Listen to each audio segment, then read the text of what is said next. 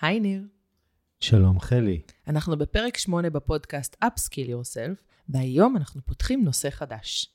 אם עד עכשיו דיברנו בעיקר על הזרוע הניהולית של אחד על אחד, היום אנחנו נתמקד בזרוע הניהולית של ניהול צוות, והכלי המרכזי שאנחנו נתמקד בו יהיה ניהול ישיבת צוות. חילקנו את הנושא הזה לשלושה פרקים, כמו שאתם כבר מכירים אותנו, אנחנו אוהבים להיכנס לעומק. אז היום אנחנו נתמקד בלמה ישיבות צוות הן חשובות, מה מומלץ ומה לא מומלץ לעשות בכל ישיבה, איך כדאי להתכונן לישיבת צוות, ומה המבנה המומלץ. הפרק השני שלנו בעולם ישיבת הצוות יהיה מוקדש למתודולוגיות, איך אפשר ליצור תוכן לתוך הישיבות שלנו, ובאיזה כלים אנחנו יכולים להשתמש כדי ליצור מגוון או עניין בתוך הישיבות. בפרק השלישי שלנו בנושא ישיבות צוות נכיר את השלבים בהתפתחות של הצוות ונראה איך אנחנו יכולים להתאים את הישיבה שלנו או את המתודולוגיה שבה אנחנו משתמשים כדי להתאים אותה לשלב שבו הצוות שלנו נמצא. יאללה, התחלנו.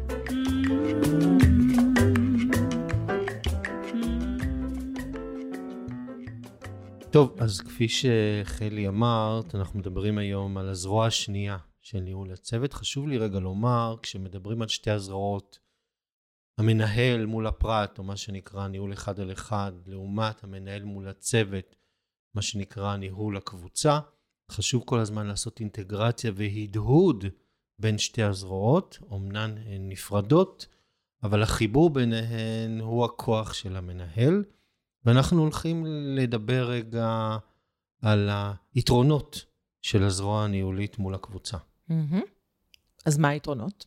קודם כל, הדבר החשוב ביותר, אה, לדעתי, זה שהמנהל הופך את הקבוצה או את הצוות לקהילה לומדת. קרי, איזשהו מקום שבו אנשים יכולים ללמוד אחד מהשני, לשתף בידע, knowledge transfer, ולהרגיש באמת בטוח. מדובר פה גם על תהליך שאני יכול לנהל קבוצה ולא פרטים, ובכך אני מייעל את התהליך, אני חוסך זמן, אני עושה את הדברים בצורה יותר מובנית, והרבה פעמים דרך התהליך הקבוצתי אני מעצב את התרבות של הצוות. אני רגע אגיד משהו על זה, אני חושבת שיש הרבה צוותים שבעצם מורכבים מפרטים שאין ביניהם בהכרח קשר. זאת אומרת, אה, לכל אחד יש את התפקיד שלו, נניח צוות של אה, רכש, כל אחד יש לו את הפרויקטים שלו, אין להם בהכרח איזו מטרה משותפת שכולם אה, פועלים לקראתה. זאת אומרת, זו קבוצה של אנשים שבמקרה עושים את אותו תפקיד, ויש להם מנהל או מנהלת מקצועיים שנותנים להם מענה. גם פה, אתה חושב שיש פה איזשהו תהליך קבוצתי, גם פה לדעתך יש מקום אה, לייצר ישיבות? זאת שאלה מצוינת. אה, היא מזכירה לי את אחד הארגונים שליוויתי, שבאמת היה שם אה, שיח סביב ניהול התהליכים באגף הכספים, שבאמת כל אחת מהעובדות שם עובדת על אזור אחר, סוג שונה של לקוח, סוג שונה של חשבוניות.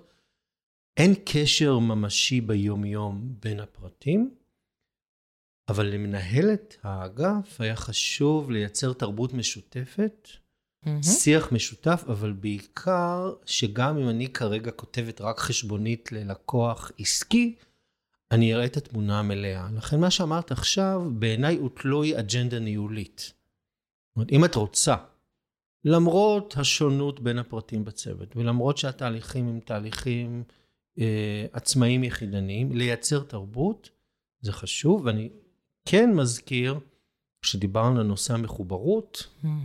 שפה הוא קריטי, בטח יש לך משהו לומר על זה. ברור, you know me so well.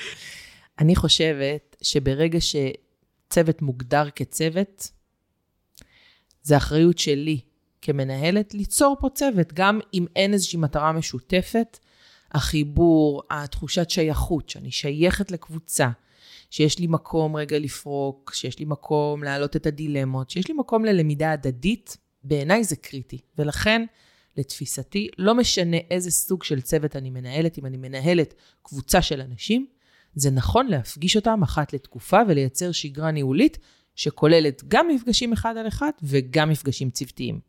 אז אני רוצה רגע להעצים את מה שאמרת. יאללה. ובדיוק נזכרתי בשיח שהיה לי שבוע שעבר עם מנהל, mm-hmm. Heads of Sales של uh, חברת הייטק, שיש לו ארבעה אנשים בצוות, וכל אחד מנהל דומיין אחר, אין שום קשר ביניהם, גם מבחינת יעדים ותהליכים. הוא אמר שאחד הדברים, הוא הוציא אותם פעם ראשונה לבילוי א-פורמלי בביליארד ואחר כך בפאב, והם מאוד התלהבו. אז אמרתי לו, למה הם התלהבו? בוא, הם לא צריכים עכשיו את החיי חברה, יש להם את חיי החברה שלהם.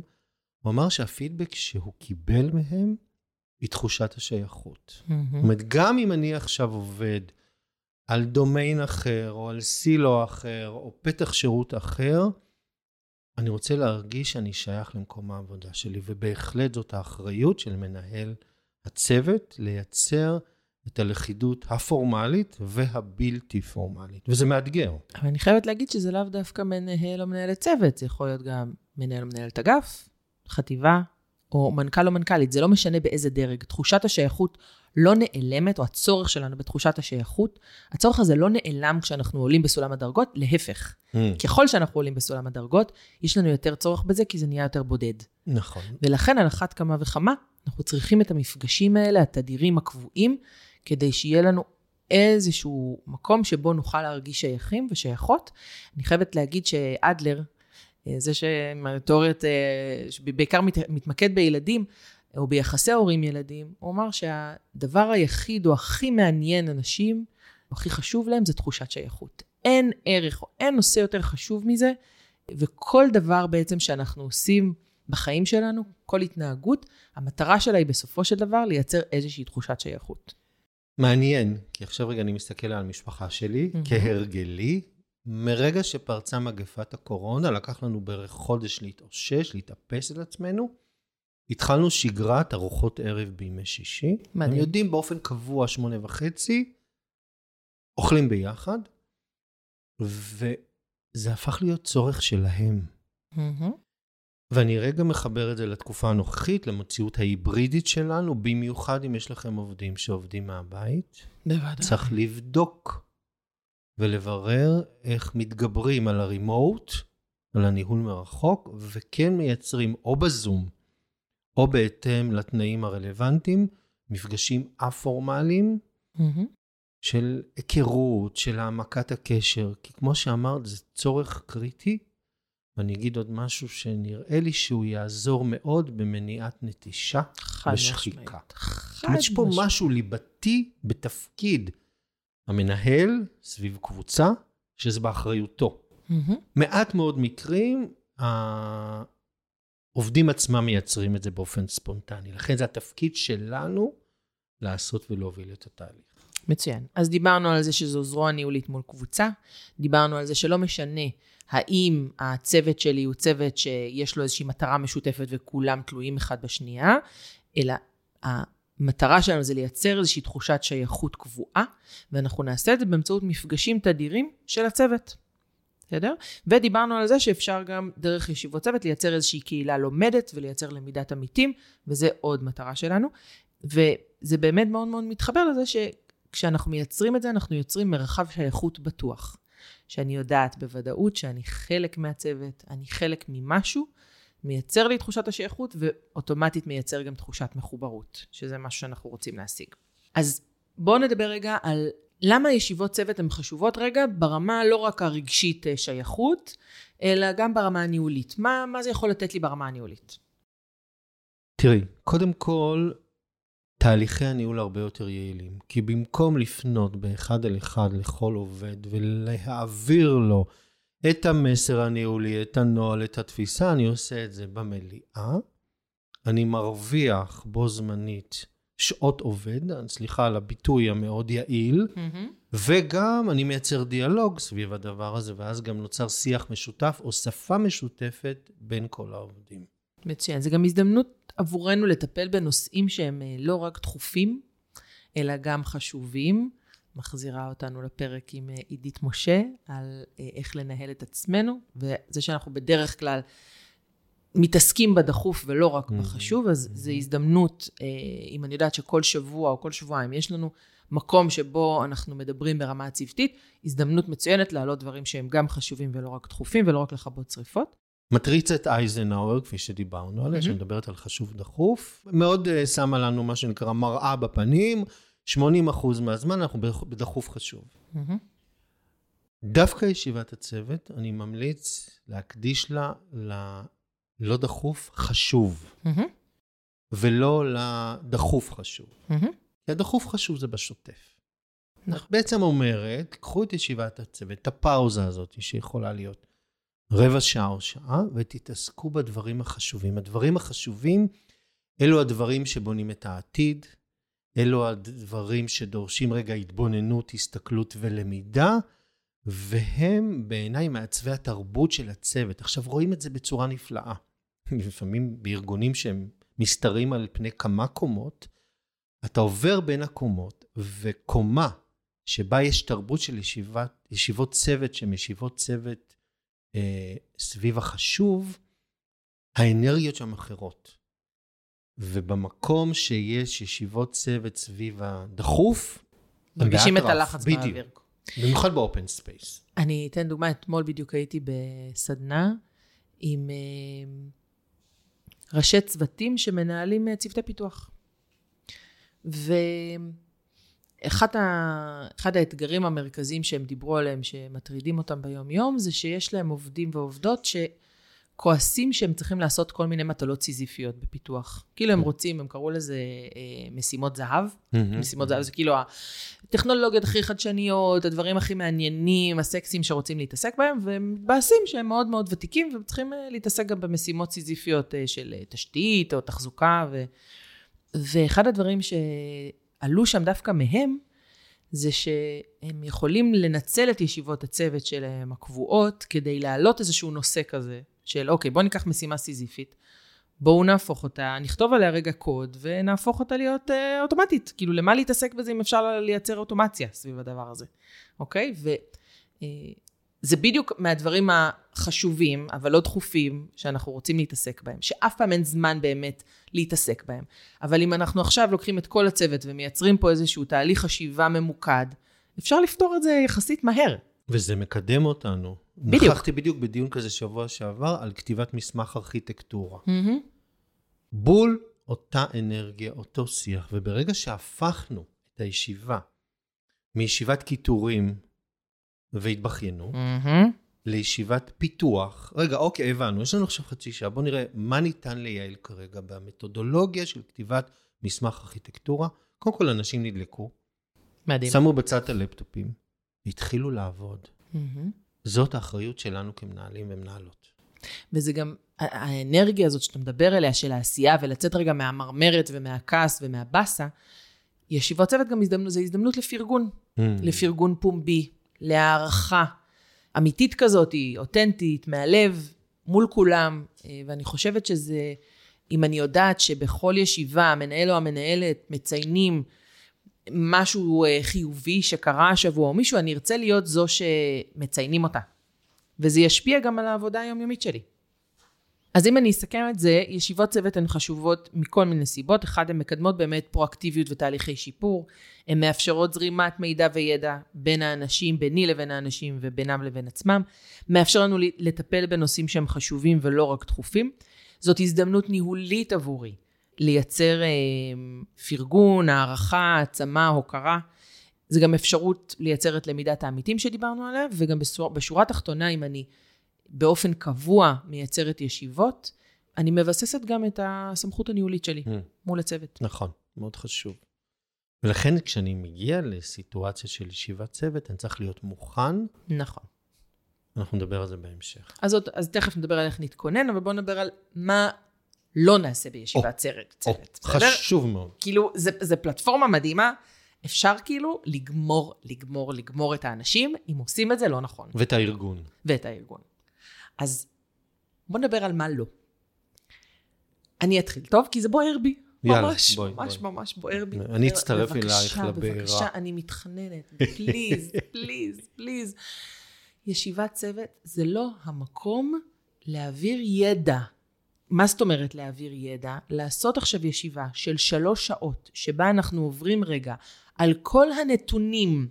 בסדר? אני אגיד כאילו שאני ראיתי מצגות בפונט שמונה, נרקיס, כאילו, בסדר? אימא'לה. והם פשוט יושבים, כולם בא להם למות. אנשים כאילו בטלפון, אף אחד לא באמת בישיבה, וזו איזושהי ישיבת סטטוס שאינה נגמרת. מהמם. ובא לכולם למות, וזה לא אפקטיבי, לא חבל על הזמן של האנשים? באמת אני שואלת. אם כל שבוע אני צריכה להגיע לישיבה שבה מדברים איתי שוב ושוב על נתונים שיכולים לשלוח לי במייל, באמת אפשר לשלוח את זה במייל. אז, אז, אז למה? ניר, למה? רגע, אז אני רגע אאתגר אותך. כן. בסדר? אבל אני כמנהל רוצה שהעובדים יהיו בקיאים בנתונים. אז הבנתי, בסדר. אני לא אפציץ אותם עכשיו במטווח שקפים עם נתונים וגרפים, אז מה כן? אני לא אמרתי לא להראות נתונים וגרפים. אני רק אומרת שאם כל הישיבה שלי אני רק מראה נתונים וגרפים, ואין שום דיון סביב זה, או, אין שום דיאלוג סביב מה לעשות אחרת, או מה עשינו שהביא אותנו להצלחה, אלא רק אני מראה את זה ונניח כועסת עליהם, או לא כועסת עליהם על זה שהם הגיעו או לא הגיעו ליעד, או אומרת, חבר'ה, אנחנו לא ביעד, קדימה. בזה אנחנו לא ביעד, קדימה. לא עשיתי כלום, לא נתתי כלים. אני איתך. אז פה יש עיקרון מנחה מאוד חשוב. מה שאנשים יכולים לקרוא לבד, אל תקריא. נכון, בבקשה. זאת אומרת, please. שאם עכשיו יש לי גרף נתונים, תן לאנשים את השתי דקות להתבונן בגרף, הם כולם, תודה לאל, אינטליגנטים, ואחר כך תשאל שאלה שקשורה לזיהוי מגמה, למשמעויות, בדיוק מה שאמרת.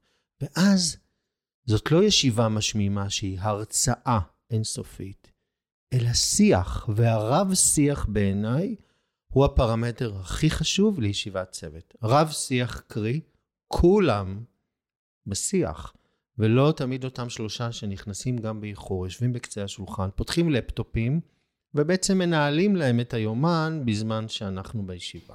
בדיוק. אני אגיד אפילו עוד משהו, מי שלא מרגיש שהוא תורם לישיבה, או נתרם מהישיבה, שלא יהיה. ולכן צריך לבחור בקפידה מי השותפים לישיבה.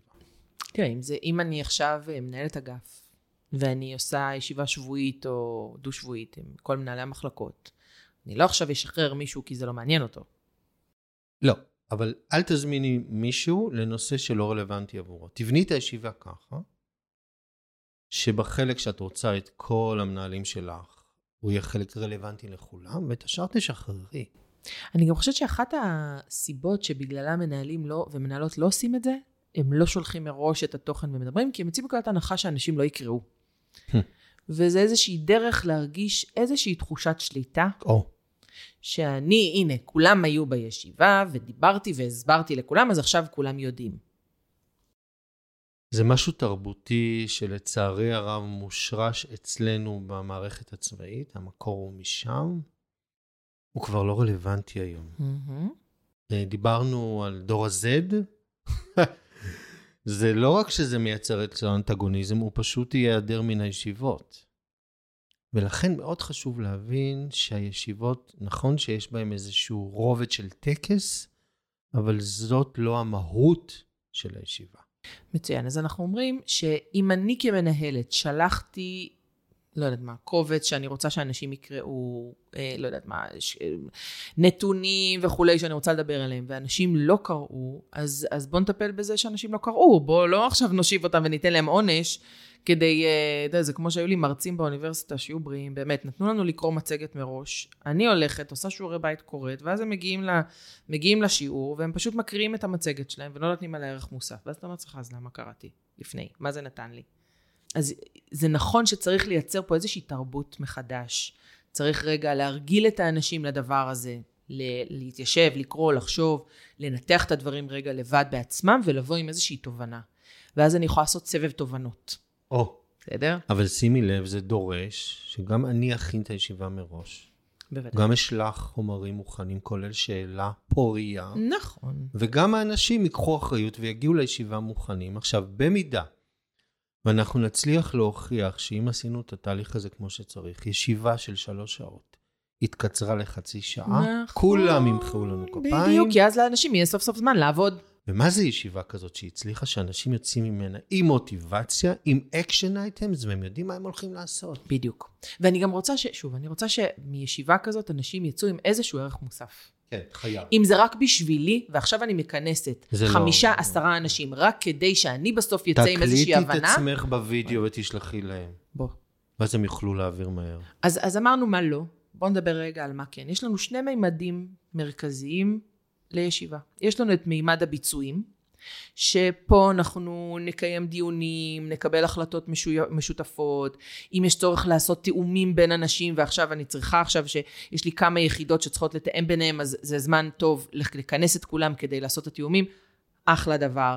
אה, קריטי, לא רק אחלה, כי הם לא תיפגשנה בשום סיטואציה ניהולית אחרת. את בעצם מכריחה אותם בדיוק. בצורה מאוד מאוד מדויקת, לשבת רגע באותו חדר ולשוחח אחת עם השנייה. מהמם. לייצר פלטפורמות, שגרות, שפה משותפת וכולי, קריטי. מצוין. עכשיו, עדכונים, אני, אה, זה נכון שאני יכולה במהלך ישיבת צוות להעביר עדכונים, אבל דברים שבאמת אפשר לשלוח במייל והם לא קריטיים, בואו נשחרר את האנשים, נשלח להם את זה במייל, אולי נוודא הבנה, בסדר? נעשה מה שנקרא, אה, נבדוק מה, אם יש איזה שהם שאלות על זה, מה אנשים הבינו וכולי.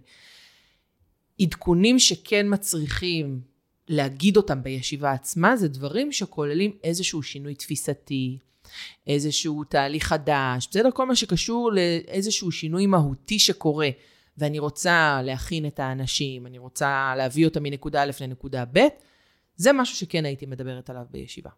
אז אני רוצה רגע לקחת את מה שאמרת ולתת לנו כלי. יאללה. לא כלי מתודולוגי, אלא כלי תפיסתי. מהמם. יש שלושה עקרונות שמנחים אותי בהקשר למה שאמרת. ליצירת תהליך אפקטיבי בישיבת צוות. העיקרון הראשון הוא העיקרון של האוטונומיה. מהמם. אני לא בא ואומר לאנשים מה לעשות. אני מייצר אוטונומיה בישיבה וההחלטה היא משותפת. גם כדי לייצר אחריות משותפת, אבל גם כדי שכל אחד ייקח מה שמתאים לו. הדבר השני זה עיקרון המומחיות. אני מביא את השיח לדרגת מומחיות יותר גבוהה ממה שהוא היה קודם. זה אומר שלפעמים אני אוסיף רפרנסס, ולפעמים אני אביא עוד מקורות ועוד דברים שייתנו ברק.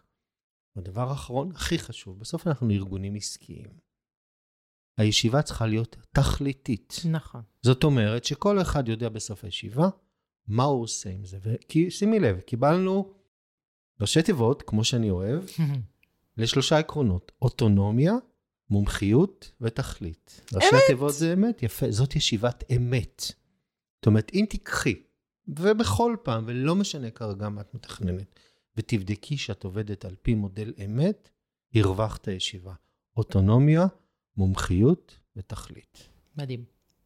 אהבתי.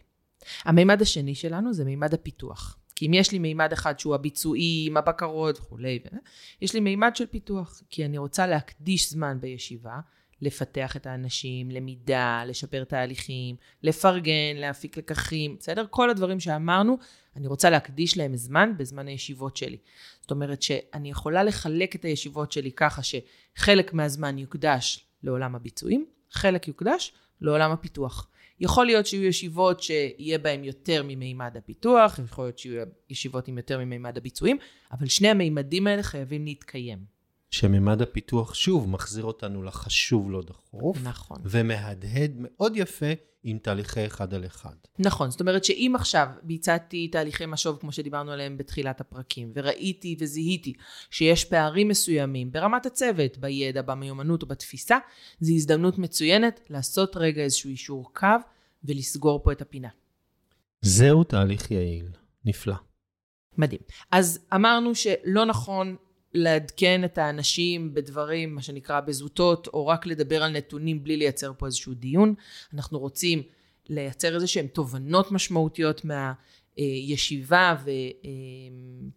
טוב, אז אני רוצה רגע לסכם את שני החלקים. החלק הראשון דיברנו למה ישיבת צוות, ובחלק השני מה נכון ולא נכון לעשות, במשפט. אני חושב שאם ישיבת הצוות, ואני עושה חיבור עכשיו של שני החלקים, מייצרת מרחב שייכות משמעותי, הרווחנו. קרי, השייכות מהמקום החברתי, הבין-אישי, הלא פורמלי והפורמלי, והמשמעותי, קרי ביצועים והפיתוח המקצועי, זהו, הצלחנו בתהליך.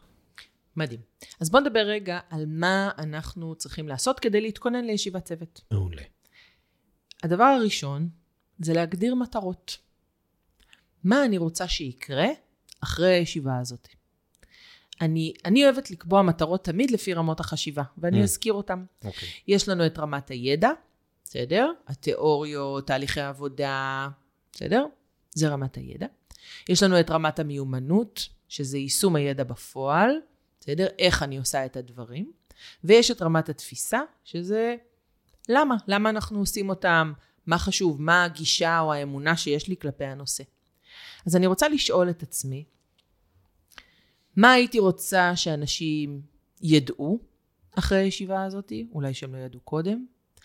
מה, איזה מיומנויות אני רוצה לשפר במהלך הישיבה הזאת? או האם אני בכלל רוצה לשפר מיומנויות? איזה תפיסות חדשות אני רוצה שאנשים אה, יצאו איתם מהישיבה? אוקיי? אני רוצה לחשוב כל הזמן ברמת הפועל. כשתיגמר הישיבה ואנשים יחזרו, כל איש איש או אישה אישה לעבודתם, מה יקרה אחרת? מה הם יעשו שונה? אהבתי לשמוע, כי זה מאוד יפה מהדהד עם מנגינת המשוב אחד על אחד. נכון. כי אותו דבר בדיוק. מה הידע שהעובד כרגע יוצא ממנו בסוף המשוב, מה המיומנויות ומהי התפיסה. בואי רגע ניקח דוגמה לאיזושהי ישיבה שאני מראש כמנהל הגדרתי על פי הרמות ידע, מיומנות ותפיסה. בואי ניקח לדוגמה תהליך מאוד מאתגר ומעניין שהתרחש באחד מהמפעלים אה, לייצור מזון, שעבד בצורה אינטואיטיבית, אני קורא לזה. מהמם. והם הבינו שהם רוצים להטמיע את הסיפור של המצוינות התפעולית, קרי עבודה סטנדרטית, משמע ליד כל עמדה, עמדת עבודה, יהיה לוח עם סדר פעולות, והדבר מלווה בניהול ויזואלי. תהליך מרתק. בישיבה שבה הם כינסו את כל המפעילים הטכניים והאחמ"שים, הם פחות התעסקו בידע, הם הקדישו את רוב הזמן לשינוי תפיסתי, שהיה מאוד מאוד מורכב, כי מפעיל טכני, שכבר נמצא 20 שנה ליד העמדה שלו, הדבר האחרון שרוצה זה לשחרר את הידע שלו, כי זה הכוח שלו, מהמם. ועוד לכתוב אותו ולחלוק אותו. אז פה היה שינוי תפיסתי מאוד משמעותי, שלקח זמן, כי רצינו בעצם להראות למפעיל הטכני שהוא מרוויח מזה שהוא משחרר את הידע. אנחנו יודעים שזה מאוד קשה למומחים.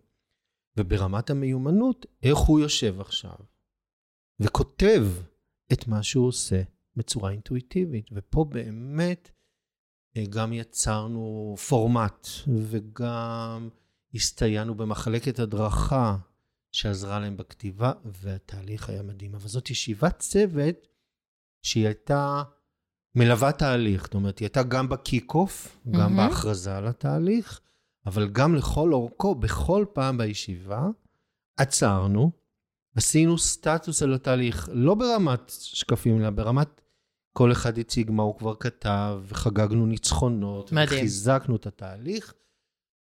והיה יפה לראות, הרי כל מפעיל בדרך כלל מאוד ממוקד בעמדה שלו, הוא לא רואה את התהליך של הפס ייצור. והם התחילו לראות מה קורה באמת. איך הם אחר. משפיעים בעצם על כל התהליך. נפלא. זה הכוח של הישיבה. ובאמת, ה- ה- מנהל מפעל שם ומנהלי החטיבות היו אלופים. באמת. מוריד את הכובע בפניהם. אני אתן עוד דוגמה. צוות של עובדות סוציאליות שצריכות uh, להגיע כל פעם למשפחות, הן כל פעם נמצאות במקום אחר, uh, והן צריכות כל פעם uh, לעדכן נוכחות דרך הטלפון. ווואלה, לא, לא מעדכנות, לא עובד. ומנהלת הצוות uh, ניסתה להבין ככה משיחות עם, uh, עם העובדות, מאיפה זה נובע, למה הן uh, לא מעדכנות, והיא ראתה שיש באמת פערים בכל הרמות. חלקן לא ידעו... זאת אומרת שהיא עשתה זיהוי הפער כמו שאנחנו עושים בתהליך המשוב. סיים סיים. היא יפה. פשוט, היא דיברה פה, היא, היא, בשיחות כאלה מסדרון, לא כן, עכשיו כן. במשוב וזה, זה כזה, זה, תגידי, למה לא מילאת, למה לא מילאת?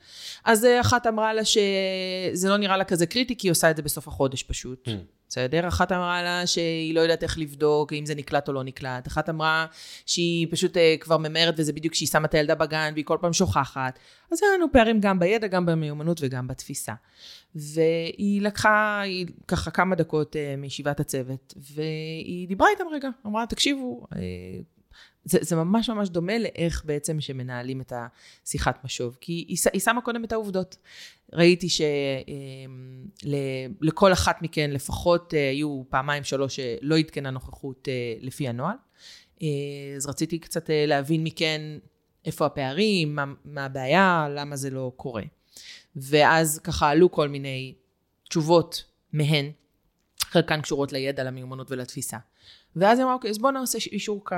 בסדר? בואו ניסגר רגע מה הנוהל שלנו, וחזרה רגע על הנוהל. והיא הסבירה את הרציונל מאחורי הנוהל, שבעצם אנחנו רוצות לדווח בזמן אמת, ואם אני מדווחת רק בסוף החודש, יכול להיות שאני אטעה פה ושם, ואני רוצה לתת דיווח שהוא דיווח מדויק, בסדר? ונתנה בעצם את הרציונל, ואז גם הראתה במערכת איך אני יכולה לדווח, איך זה נראה, בסדר? איך אני יכולה לשנות, לתקן, בסדר? ומה שנקרא, עשתה ברגע זה אישור קו. אז זו דוגמה מצוינת להדהוד שתי הזרועות. בול. כי היא אספה כתוצאה מהאחד על אחד את הפערים, יצרה אינטגרציה או פער גינרי וטיפלה בו בישיבת הצוות. וזאת המתודולוגיה הנכונה לייצר תרבות ארגונית. אז בעצם כשאני מתכוננת לישיבה, אני צריכה להכין את המטרות ולשאול את עצמי, מה אני רוצה שיקרה ברמת הידע, ברמת המיומנות וברמת התפיסה. ואני אוהבת גם לשאול את עצמי את שאלת מיליון הדולר. Mm. שאלת מיליון הדולר אומרת, כשאני אשאל את העובד או העובדת בסוף הישיבה, תגידי, מה, מה היה בישיבה? מה, מה, מה היה? לא הייתי, מה היה? מה אני רוצה שה, שהעובדת הזאת תענה? מה המסר העיקרי? בדיוק. כי בסופו של דבר, הרבה פעמים מנהלות, מנהלים, יש להם כל כך הרבה דברים שהם רוצים להגיד. והם אומרים, אני רוצה להוציא הכל. אני רוצה לדבר כן. ולדבר. הכל אני רוצה שופכים. שהם... הכל אני רוצה שהם ייקחו. סבבה, אבל בפועל הם ייקחו משהו אחד, שניים. אז במקום שאנחנו נזרוק עכשיו ערימות של מילים, ואנשים, כל אחד ייקח את מה שהוא רוצה, אני רוצה להתמקד ולהסתכל על דברים מנקודת המבט של העובד או העובדת. כשאני אשאל אותם, מה לקחתם מהישיבה? מה המשפט שאני רוצה שהם יגידו? למשל, אני רוצה שהעובדת שלי תגיד שזה קריטי למלא את הנוכחות, כל פעם לפי המצב בפועל, בסדר? זה מה שאני רוצה. אני רוצה שהעובדים במפעל, המפעילים, יגידו, אה, זה חשוב לשתף בידע ובעצם אה, אה, לשתף בתהליך העבודה אצלי. עבודה סטנדרטית משפרת ביצועים. מצוין. זה השיח. מעולה. אבל שימי לב מה את אומרת, וזה קריטי. זאת מנטרה. Mm-hmm. או מסר שאני מנסח אותם לפני הישיבה, נכון. ואני שוזר אותם לאורך כל הישיבה לפחות שלוש פעמים. קרי, שאלת פתיחה, בגוף ובסוף. Mm-hmm. ככל שהחזרה תהיה מרובה יותר, יש סיכוי יותר טוב שבסוף הישיבה, לכשתשאלי אותם את שאלת המיליון דולר, תקבלי את התשובה הנכונה. בדיוק. ויש לי גם דרך לבצע על זה בקרה. אני יכולה תמיד בסוף ישיבה לשאול, בואו תגידו לי כל אחד משהו אחד שלקחתם מהישיבה הזאת. ואז אני מבצעת בקרה ובודקת האם... בבקשה, ש... לא בסבב. ממש לא בסבב. אז לא בסבב. פופקורן, מי שחם קופץ. גם לא חייבים, את שולחת להם לינק קטן, הם ממלאים את זה במשפט וסגרנו. מהמם. אפשר גם לעשות את זה בקבוצת וואטסאפ, כל אחד כותב כן. משהו אחד שהוא לקח ואימוג'י. אנחנו כבר בדור אחר, בואי. זורמת. כל כולי זרימה. יופי. אז אני רגע ממקדת את המטרות, את השלב ההכנה. אנחנו קובעים מטרות לפי רמות החשיבה, שואלים את עצמנו את שאלת מיליון הדולר, ועוד המלצה קטנה אחרונה, לשלוח מראש את האג'נדה. מה הולך להיות? למה? תשמע, זה מאפשר uh, לאנשים uh, להתכונן. בעיניי, עכשיו, תוך כדי שאמרת, זה גם מכבד. למה מכבד? כי אני לא מסתיר ממך כלום. אני שקוף איתך, וזה אפרופו מודל אמת, אני נותן לך פה את האוטונומיה. אני מסביר לך על מה להתמקד מבחינת המומחיות, וגם תכלס, מה יצא לך מהישיבה. מצוין. ואת יודעת מה, אני אפילו אקצין ואומר. שלחתי אג'נדה לאחד העובדים, והוא עבר עליה ואומר לי, ניר, תקשיב, לא רלוונטי. הישיבה הזאת פחות רלוונטית עבורי. דיאלוג קצר, משמעותית לא משמעותית עבורו, ובהתאם אני מקבל החלטה. יש פה משהו הרבה יותר מכבד. נכון. אני כן יכולה להגיד שזה מצריך ממני כמנהלת, Mm. אשכרה להתכונן לדבר הזה, ולא ב-12 בלילה ערב לפני. כן. או לא חמש דקות לפני שהישיבה מתחילה, כי קבענו אותה. בדיוק. וזה, אני מחזירה אתכם לפרק עם עידית משה, GTD, תעזור לכם אה, לארגן את הדברים, אה, אה, תיזכרו. סבבה? סבבה. יופי. טוב, אז התכוננו, כן. שלחנו אג'נדה, קבענו מטרות, שאלנו את עצמנו את שאלת מיליון הדולר. עכשיו בואו נדבר רגע על מבנה הישיבה. יאללה. ומבנה הישיבה הוא מזכיר המון דברים, אה, כמו, זה כמו להעביר שיעור, זה כמו להעביר פרזנטציה, יש לנו שלושה שלבים, בסדר? יש לנו פתיחה, גוף וסיכום. מפתיע. נכון מפתיע? כן, מאוד כן, מורכב. כן. האנלוגיה שעלתה לי עכשיו, הזויה, אשתי מכינה פופקורן. כן, לוקחת את הסיר, כן. לא, זה קריטי, כי אצלה הפופקורן יוצא מעולה. אני מכינה במיקרו, כאילו, לא יודעת. אין מצב, לא ייכנס אלינו הביתה. מה, יש לך כוח לשטוף אחר כך את הסיר? לא חבל? כן. אוקיי. שותים את הס... תקשיבי. הטעם הוא אחר, והוא מבוצע אך ורק בשמן זית. באמת? קודם כל, היא שמה את השמן ומחממת לטמפרטורה הנדרשת. רק אחר כך מוסיפה את הגרעינים, זאת הפתיחה. הגוף זה כל הרעש והבעבוע, והרבה פעמים הכי מרתק, זה שהמכסה עולה כתוצאה מכוח הפופקורן. ואז יש לך ממש מגדל כזה, והסיכום טעים. ימי ימי. מדהים. אז יש לנו פתיחה, גוף סיכום. הפתיחה, אני אוהבת לפתוח בפתיחה מעניינת.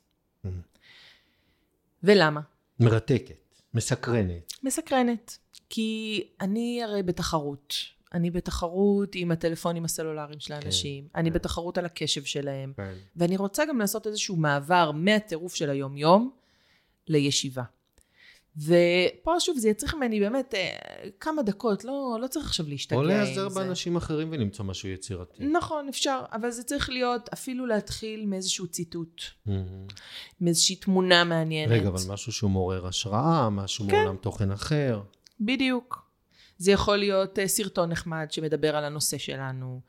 בסדר? משהו שייצר רגע איזשהו עניין וסקרנות סביב הנושא המרכזי שלנו בישיבה היום. לדעתי, חשוב שהוא לא יהיה גימיק.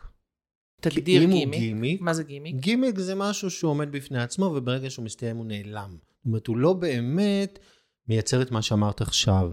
איזושהי פתיחה למחשבה, איזשהו מקור השראה, איזו שאלת מפתח, איזשהו עיקרון מנחה שאחר כך נתגלגל איתו, ונוכל כל פעם בגוף לחזור לפתיחה. זאת אומרת, הוא צריך להיות חלק מהישיבה, ולא סתם איזה ארטיק. זאת אומרת שזאת לא אתנחתה קומית. ממש. אני לא שמה עכשיו אה, את טרילילי טרללה, השיר המהולהל, כ- לא. כי זה מגניב, בסדר? אלא אני בוחרת משהו שקשור לנושא של הישיבה, ואיתו מתחילה. משהו רלוונטי לתהליך או לתוכן של הישיבה.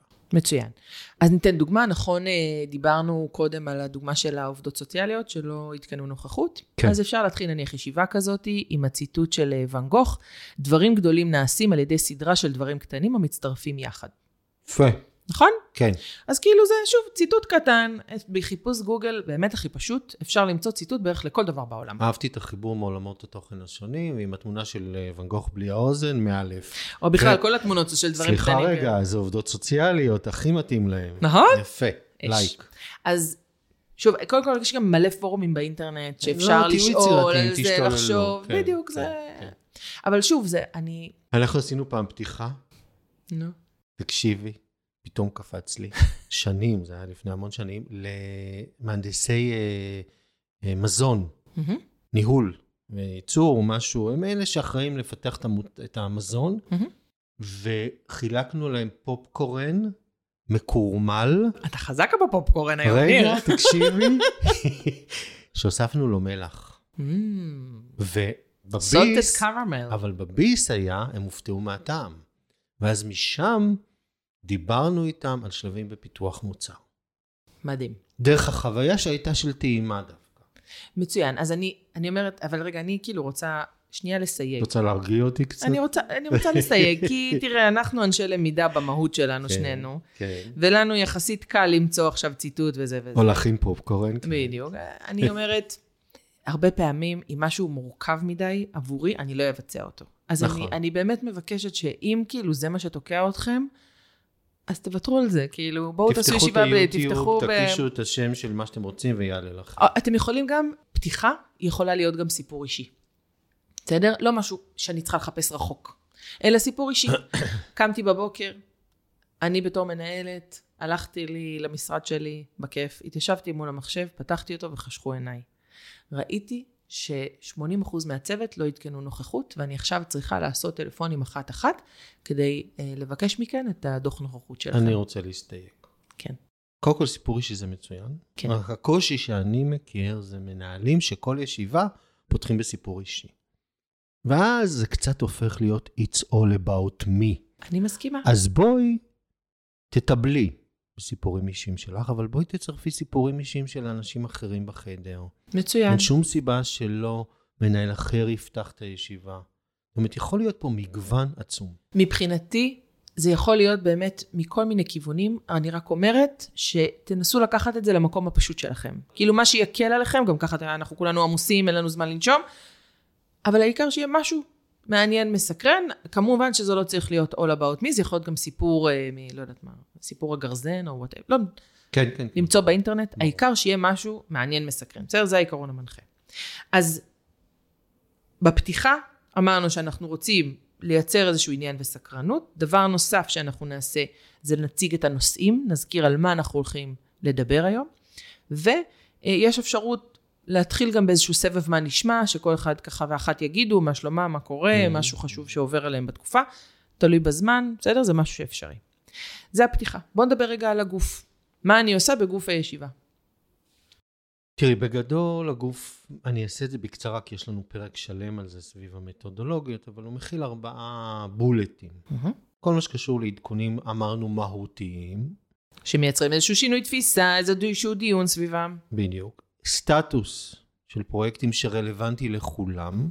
ואולי איזשהו סינכרון בין האנשים. שמחייב את זה שכולם נמצאים שם. הדגש הוא על התנועה בין הגורמים השונים. איזשהו פרק של למידה, שיכול להיות הפקת לקחים, ועוד מתודולוגיות שנדבר עליהן באמת בפרק הבא. וכן, הייתי משאיר תמיד עשר דקות עד רבע שעה למשהו פתוח. קרי, אפרופו האוטונומיה מהאמת, שהחברים בצוות, בקבוצה, השותפים לישיבה יכולים להעלות נושאים שכרגע בוערים אצלם. עכשיו, למה זה כל כך חשוב? כי זה בדיוק להזיז אותם מהמקום הפסיבי המהנהן והמקבל אפרופו משוב, למקום שוואלה, הנה, שלכם. מהמם. זה גם יכול להיות uh, קרקע מצוינת uh, להבהיר לי אולי במה נתמקד בישיבה הבאה, מה מעסיק את האנשים, וגם אולי במה אני צריכה לטפל. כי אם אני, אני, אני תופסת את התפקיד שלי כמנהלת כסוג של, אה, נקרא לזה שופל, כאילו אני צריכה לפנות לאנשים את הדרך כדי שהם יוכלו לעשות את העבודה שלהם בצורה הכי טובה שיכולה להיות. אז פחות אם- השופל, אבל יותר את הפינוי דרך. בדיוק, פינוי מפלסת נקרא לזה, כמו ב...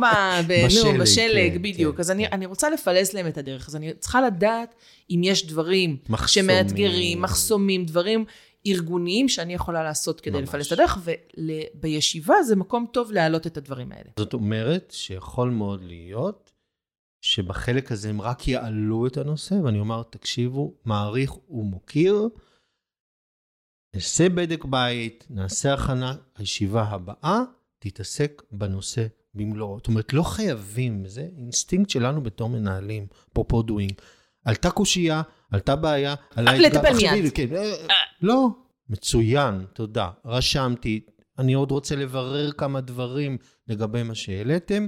מבטיח בישיבה הבאה לטפל בנושא. מצוין. משהו אחרון לגבי זה, אם אני מוצאת את עצמי, ישיבה אחת, ישיבה שנייה, ישיבה שלישית, לא מספיקה להגיע לזה. זאת אומרת, אנשים, אנחנו עכשיו מדברים יותר מדי על הלמידה או זה, זה, לא מספיקים להגיע ל, ל, להקדיש את הזמן שאנשים יעלו את הדברים שמפריעים להם, אני אתחיל את הישיבה הבאה בזה. בראבו. אותו דבר אם יש איזשהו מימד שאנחנו לא מספיקים להקדיש לו זמן, לא יודעת מה, לא הספקנו שלוש ישיבות ברצף להקדיש זמן ללמידה, תהיה לי ישיבת צוות שממוקדת כולה רק בלמידה. מצוין. אבל תעדכני את האנשים בכך. בוודאי, אני תמיד שולחת את. האג'נדה מראש. לא, בסוף, תוך כדי הישיבה. אני רואה שחרגנו מהזמנים, מתנצלת שלא הגענו לשלב שבו אתם מעלים את הקשיים שלכם. בישיבה הבאה אנחנו פותחים עם השלב הנוכחי. מצוין. ואם אני רואה שאני עכשיו מתכנן, הולכת לתכנן ישיבת צוות, ואין לי נושא, אני אומרת, אלוהים, על מה אני אדבר איתם? אין לי כלום, אין לי שום דבר. זה הזמן לשאול את האנשים, מה אתם רוצים, מה אתם צריכים, מה הייתם רוצים שיהיה. תבטלי אותה. אבל רגע, שנייה, לפני שאני מבטלת, בסדר? בוא נבדוק האם יש לאנשים משהו שהם היו רוצים שנתעסק בו, עדיין שיבוא מהם. לא עלה מהם, אין צורך, נבטל, הכל טוב. תבטלי ותתקשרי את סיבת הביטול. הרבה יותר מוערך מאשר ישיבה מרוחה ומשעממת. אני מסכימה, אני פשוט חושבת, או שתקצרי אותה. אני, הכל נכון, אפשר לקצר, אפשר לבטל, בסדר? אני רק לא רוצה שזה יהפוך להיות תירוץ. לא, מה זאת אומרת, לא, בסדר? מסכים, כן. של כאילו מקום לבריחה, כן, כן. אין לנו מה לדבר הפעם. לא. בוא נבדוק רגע עם האנשים קודם, יש משהו שמעסיק אותם, אם יש מישהו מהאנשים בצוות שרוצה להציג משהו, בסדר? אני, המקרים שבהם אין לנו מה לעשות כצוות שמתכנס ביחד, הם באמת נדירים. זה כאילו, בוא. אז את בעצם מבליטה פה עיקרון מנחה מאוד חשוב לכל שלב התכנון והמבנה של הישיבה, שזה רב שיח. מהמם, דיאלוג לגמרי. ביני לבין הצוות לבין השותפים. אז בואי נדבר רגע על הסיכום. כן. בסיכום, כמה דברים. קודם כל, אני אוהבת את ה... מה לקחתי. זוכרים? זה, זה דרך לוודא הבנה, בפופקורן, בסבב, בלשלוח, אפליקציה. באפליקציה, בסדר, נכתוב את זה על הלוח, נכתוב את זה על הרצפה, נעמוד על הראש. בבקשה, לא מילה אחת שלקחתי מהישיבה, זה קטסטרופה. זה, זה משמים וחסר כל משמעות. טקס מיותר. סבבה. רגע, אבל שנייה, אני, אנחנו קצת חלוקים בעניין בסדר, הזה, ואני אגיד לך איפה. אנחנו חלוקים. מעולה. אני אגיד לך. איפה? אנחנו, אה, אני חסידת הרפלקציה. לא. את שנייה. חולת שליטה. לא, גם, גם, מודה, מודה. אחד, אני חולת שליטה, וכשאני שואלת מה לקחתם, אני יודעת בוודאות מה הם לקחו. אבל כשאני מבקשת מהם לעצור רגע ולחשוב מה הם לקחו, אני מחייבת אותם לעשות רפלקציה. והרפלקציה, מזכירה, מחזירה אותנו למחקרים של קולב, מייצרת קפיצות משמעותיות בלמידה. זה מחייב אותם לעצור, לחשוב לשנייה אחת על מה הם עברו בישיבה הזאת ומה הם לוקחים ממנה, ולכן אני לא מוותרת על רפלקציה. לא בזמן, בסיום ישיבת צוות ולא בסיום של משוב, כי אני חושבת שזה קריטי. לא אז אכפת לי באיזה מתוד... רגע, רגע. לא אכפת לי באיזה מתודולוגיה תעשה את זה. חלי, אבל בואי תהיי עוד יותר אלופה. כן. את יודעת שאני אוהב אותך, אני נכון? אוהבת אותך בחזרה. בואי נעשה את זה מסודר. השלב הזה של ההתבוננות הפנימית ומודעות לתהליך הלמידה והמשגתו, בואי לא נעשה אותו בסוף. סיימנו את הגוף, לפני הסיכום, תני לכל אחד את השתיים שלוש דקות לעשות את ההתבוננות הזאת. אין לי שום בעיה. מבחינתי, שלא ישתפו אפילו, שרק יכתבו להם את ה output של הישיבה, אין לי בעיה.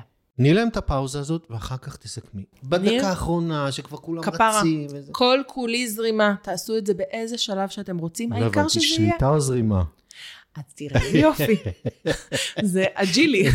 אני מצד אחד זורמת על תעשה את זה. זה, זה, זה- גם, זה זה גם בול- בתוך זה הגישה הניהולית שלי. רגע, זה בול הגישה הניהולית שלי, אני שאומרת, נכון. תעשה את זה איך שאתה רוצה, באיזה דרך שאתה רוצה, רק תעשה. אבל אל תחכי עם זה לסיכום, תעשי את זה לפני הסיכום. אני זורמת, בגלל זה. אני אומרת, תעשה את זה מתי שאתה רוצה. העיקר שבתהליך ה... ב... בישיבה הזאת, או אחרי שנסיים נושא כלשהו, תהיה רפלקציה. ולזכור, כמו שבמשוב דיברנו, לא לכולם האסימונים יורדים באותו קצב. נכון. המנהלת הבכירה והמשובחת שלי, באותה שנייה כבר סגרה והבינה את הישיבה וכבר תכננה את הישיבה הבאה, ויש אחרים שהם לא באותו קצב, ייקח להם מספר ימים. טולרנטיות לגבי שונות בלמידה. לוקחת. תודה. אז בסיכום, אנחנו, אני כאילו עכשיו מפחדת להגיד שבסיכום נשאל מה לקחתי, כי יכול להיות שזה יהיה קצת לפני, אז אני אגיד שאני אסייג. מתישהו בישיבה שיעשו רפלקציה. אני רוצה גם לסכם רגע את הנושאים על מה דיברנו, בסדר? לראות גם שכל אחד ואחת מהאנשים בישיבה סגורים על המשימות שלהם. חזרה. למסר העיקרי שאמרנו. בדיוק, ואנחנו רוצים שיהיה גם סיכום בכתב. לא אני חייבת לסכם את זה כמנהלת, קריטי. בסדר? זה התיעוד. למה זה קריטי, בסדר? התיעוד? כי אחד, לא תמיד כולם נמצאים ונוכחים בישיבה. נכון. ואני רוצה שמי שלא יהיה נוכח בישיבה יוכל לדעת מה היה. אוקיי. דבר שני, אנחנו מדברים על כל כך הרבה דברים, אנחנו רוצים שיהיה לזה תיעוד. שיהיה אוסיף, אפשרות לאנשים... אני אה, אוסיף עוד שני דברים ברשותך. קודם כל, בעידן היום של ההיברידי, כל הישיבות מוקלטות. בהנחה וזה בזום, בסדר, אבל בואי, או בטימס. לא משנה, נקליט את הישיבה לאותם נעדרים. דבר שני, בעיניי הכי חשוב, זה הארגון הלומד. ישיבה שלא תועדה ולא הפכה להיות רצף מתהליך, לא התקיימה. באחריותי. ישבתי, לא תיעדתי, לא ישבתי. באחריותי. מהמם. לא תועד, לא קרה. מעולה. אז אני, אה, אחד, מתעדת ומפיצה, או אני, או מישהו מהצוות, אני באמת ממליצה שמישהו מהצוות יעשה את זה ולא אני, גם ככה אני כמנהלת, יש לי מספיק. דברים מה לעשות. כל גם, דרך אגב, יכול להיות מישהו אחר. בדיוק, וגם כשאנחנו קובעים מי צריך לעשות דברים, זה צריך להיות עם תאריך יעד, כן. ואז זה מאפשר לי כמנהלת לבצע בקרות על הדבר הזה. זאת אומרת, נפלא. זו אחריות שלי לוודא שדברים שקבענו שיקרו במהלך הישיבה, אכן קורים. מעולה. יופי. אז בואו נסכם. יאללה. מה אתה לוקח? אני יוצא כרגע מהאולפן.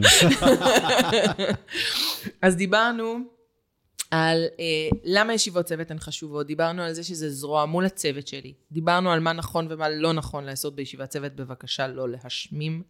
דיברנו על החשיבות של ההכנה ואיך אני מכינה את עצמי לפי רמות החשיבה, ואיך אני ממקדת את המסר שלי באמצעות שאלת מיליון הדולר שממוקדת באנשים. דיברנו על איך אני, אה, על המבנה המומלץ של ישיבת הצוות, שזה פתיחה, גוף וסיכום. נסיים בשיר?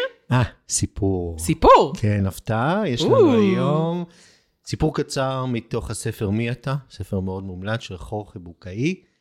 הסיפור נקרא ארץ הכפות הארוכות. אני עושה אותו ממש בקצרה. יש לך שלושה משפטים. יאללה. אותו אדם מגיע לארץ הארוכ... הכפות הארוכות, והוא נכנס לחדר בו היו מאות אנשים מסובים לשולחן ענק. במרכז השולחן נחו המעדנים המובחרים ביותר שאפשר להעלות על הדעת. אבל אף על פי שלכולם הייתה כף שהגיעה לצלחת המרכזית, הם היו מזי רעב. משום שאורך הכפות היה כפול מאורך זרועותיהם, והן היו מקובעות לידיהם. כולם יכלו להגיע לאוכל, אבל איש לא, לא, לא יכול היה לקרב את המזון לפיו. ואז הוא נכנס לחדר השני, ושימו לב מה הוא ראה שם. מאות אנשים היו מסובים אף הם לשולחן זהה לשולחן שבחדר הראשון. במרכז נראו מעדנים מובחרים, ולידיהם של כל האנשים הייתה מקובעת כף ארוכה. אבל איש לא נאנח או התלונן. איש לא מת ברעב מפני שכולם האכילו זה את זה. יאה, נירו. זה היה מהמם. תודה רבה. תודה, ניר. בתיאבון. אמן.